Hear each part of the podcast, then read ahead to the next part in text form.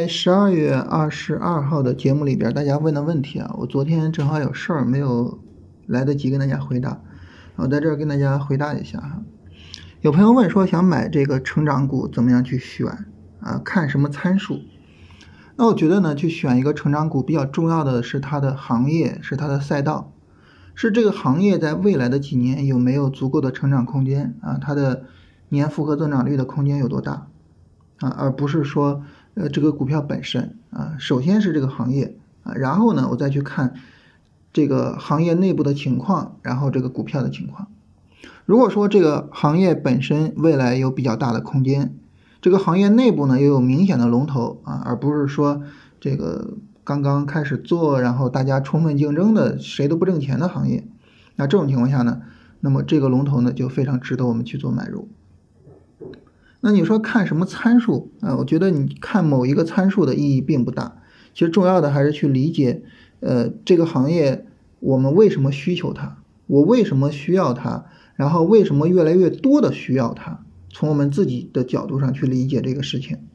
然后呢，我们去理解这个龙头呢，就是这个龙头它有什么优势啊？为什么外来的资金没有办法击败它？啊，就这些商业模式的思考是最重要的。至于说哪个数据啊，哪个参数，哪个指标，我觉得可能并不是最重要的问题。当然，我们需要这个财报最终给的这些，呃，比如说它的净资产收益率，啊，比如说它的收入的增长，它的现金流的情况，啊，来告诉我们一些啊相关的信息，啊，来帮助我们确认啊这个商业模式确实好啊。但是呢，这些不是最重要的，最重要的还是对商业模式的思考。然后有朋友问这个波段仓有没有去处理？波段仓的处理和短线仓的处理呢不太一样。就是波段仓的处理的话呢，嗯，它可能会更慢一些啊，可能会更慢一些。那么在止盈方面呢，在前面我会在高位上去止盈一些波段仓啊，但是呢，波段仓一般情况来说，如果说不在高位止盈，那么一定是扛回调，等新一轮拉升再去出啊，不会在下跌中盲目的去杀跌。在下跌中去盲目的杀波段仓，其实是比较伤的，因为波段仓扛一个回调，那要扛日线回调，一个日线回调，你在底部把它给杀出来，啊，这个损失是非常大的，所以一般情况来说呢，都会等一个反抽。嗯，大家还记得之前，呃，我说破三二零零是吧？啊，当时满仓满仓，我说如果说要是破三二零零，我会等一个日线反弹再出，啊，也是一个逻辑啊，就是对于波段仓的处理呢，相对来说会比较慢一点。包括这个波段仓出来之后呢，等新的波段建仓的机会也会比较慢一点啊。那么后续呢，这个日线的下跌如果说走的比较好，那么会重新去建一些波段仓。呃，有朋友说山东华鹏这个股票啊，然后上周停牌了，停牌之前按照这个龙回头的形态去做买入的，那这个行不行呢？呃，首先呢，就是。呃，龙回头的重点并不仅仅在于形态上啊，它的重点在于基本面，在于它的逻辑，所以你要去思考这个方面。呃，再一个呢，从形态的角度呢，山东花鹏的波段走势并不理想啊，它的整个的这个从八块五以来的这个波段下跌，整体的下跌力度过大，很不理想。短线上还可以，短线上一个涨停突破前高，然后在涨停的上方。横盘调整啊，短线上还是可以的，但是整个波段调整的力度比较大，呃，不算理想，还可以。然后有朋友问这个新研股份，新研股份能不能去呃拿一个这个短线的这个行情？新研股份呢也是类似的，就是它整个波段调整力度比较大，但是短线上还行啊，短线上一个涨停，然后呢在高位去横盘啊，短线上这个走势还是可以的。也是一样，就是整个波段不太理想。这种情况下，你拿一个短线是没问题的。但是如果后边没有加速的话，要注意这个止盈。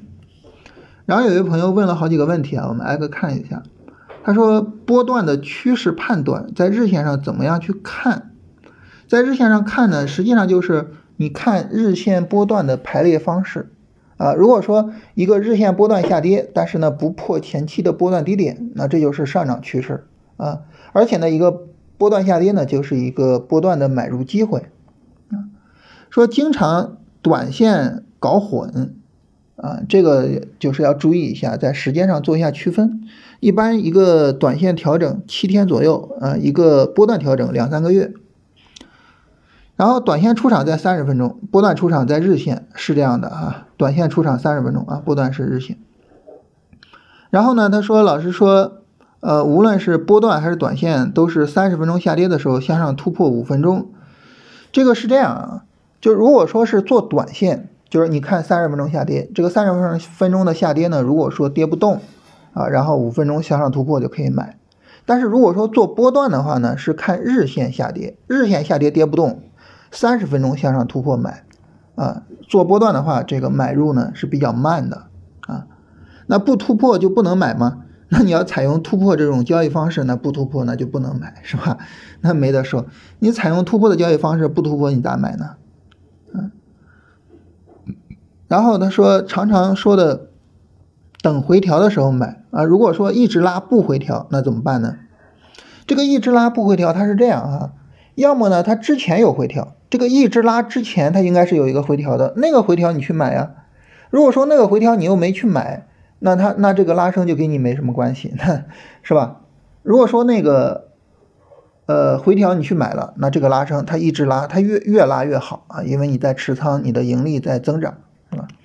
那我反正对于我自己来讲，我是这样的，就是我不会去眼红那些一直涨的股票啊。我没有买的话，我就会等它一个调整。它没有调整，那这个股票跟我没有缘分，没关系。市场上四千多个股票，这四千多个股票我能够去把握的啊，在一波行情里边，我大概能做十来个股票啊，撑死了。你说四千个股票，你只能做十来个，那就意味着有四千多个跟你是没关系的。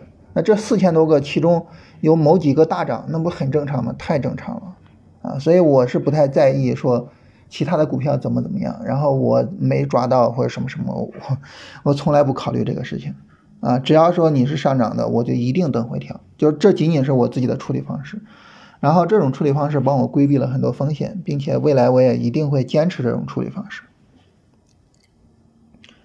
呃，有没有时间详细聊一下 MACD 红绿柱切换的概念？红绿柱切换就是红柱变绿柱，啊，然后呢就是红柱转绿柱嘛，然后这就是一段下跌，然后绿柱转红柱，那这就是一段上涨，就就这么简单，啊，这就就这么简单。然后如果说使用背离的话呢，就是它一个红柱转绿柱，但是呢绿柱没有办法有效的放大，就跌不下去嘛，那这个时候它在转红柱的时候金叉就可以买入，啊，这就是 MACD 的红绿柱。其实它应该还是比较简单的，最重要的是你要把它跟什么结合呢？跟整体的市场认知，跟整体的这个买点的条件去结合，嗯，因为对于我们买点来说，最重要的是下跌跌不动这一条啊，而不是呃其他的这些指标性的东西。有朋友问纳指，纳指 ETF 是跟着纳指走的，所以呢它可以 T 加零啊，因为纳指本身也能 T 加零是吧？当然这个 ETF 我从来没有做过啊，所以不太清楚。嗯，海尔之家私有化怎么解读啊？这个我还真不了解。然后有朋友说这个 MACD 是老外发明的啊，我们要针对 A 股去调整参数有没有必要？这个它不是有没有必要的问题，它是就是说这个逻辑本身对不对的问题。那 MACD 是老外发明的，我们要去调参数。那均线也是老外发明的，我们是不是也要调参数？其实我们常用的技术指标，可能百分之九十都是老外发明的。我们是不是要挨个要调？就这个逻辑本身有没有问题？那么你要调呢？你比如说调成五、二十一、十三，为什么是五、二十一、十三？嗯，它比我们现在常用的这个六、九、二十六的好处在哪儿？就是你要从道理上去说得通啊。如果说你能从道理上说得通，你说这三个数字就是比我们默认的三个数字要好，它的原因是什么？为什么好？你只要能够说得通，那没关系啊，那当然可以改了，是吧？但是如果说在道理上我们是说不通的，那你改它那没有意义嘛，是吧？所以这个东西呢，我觉得不能强求，就是你一定要找你的逻辑，一定要找你的道理，同时呢，我觉得最好实证去证明一下。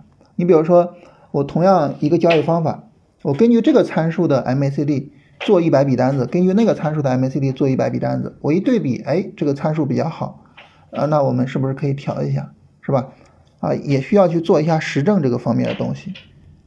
但是就我自己来说呢，我从来没有改过参数，呃，从来没有去改过 MACD 的参数。我觉得比较重要的是你发现一些新的用法，而不是你去发明一些新的参数。啊，因为因为搞新的参数这个事情太容易了啊，我们不要去搞容易的事情。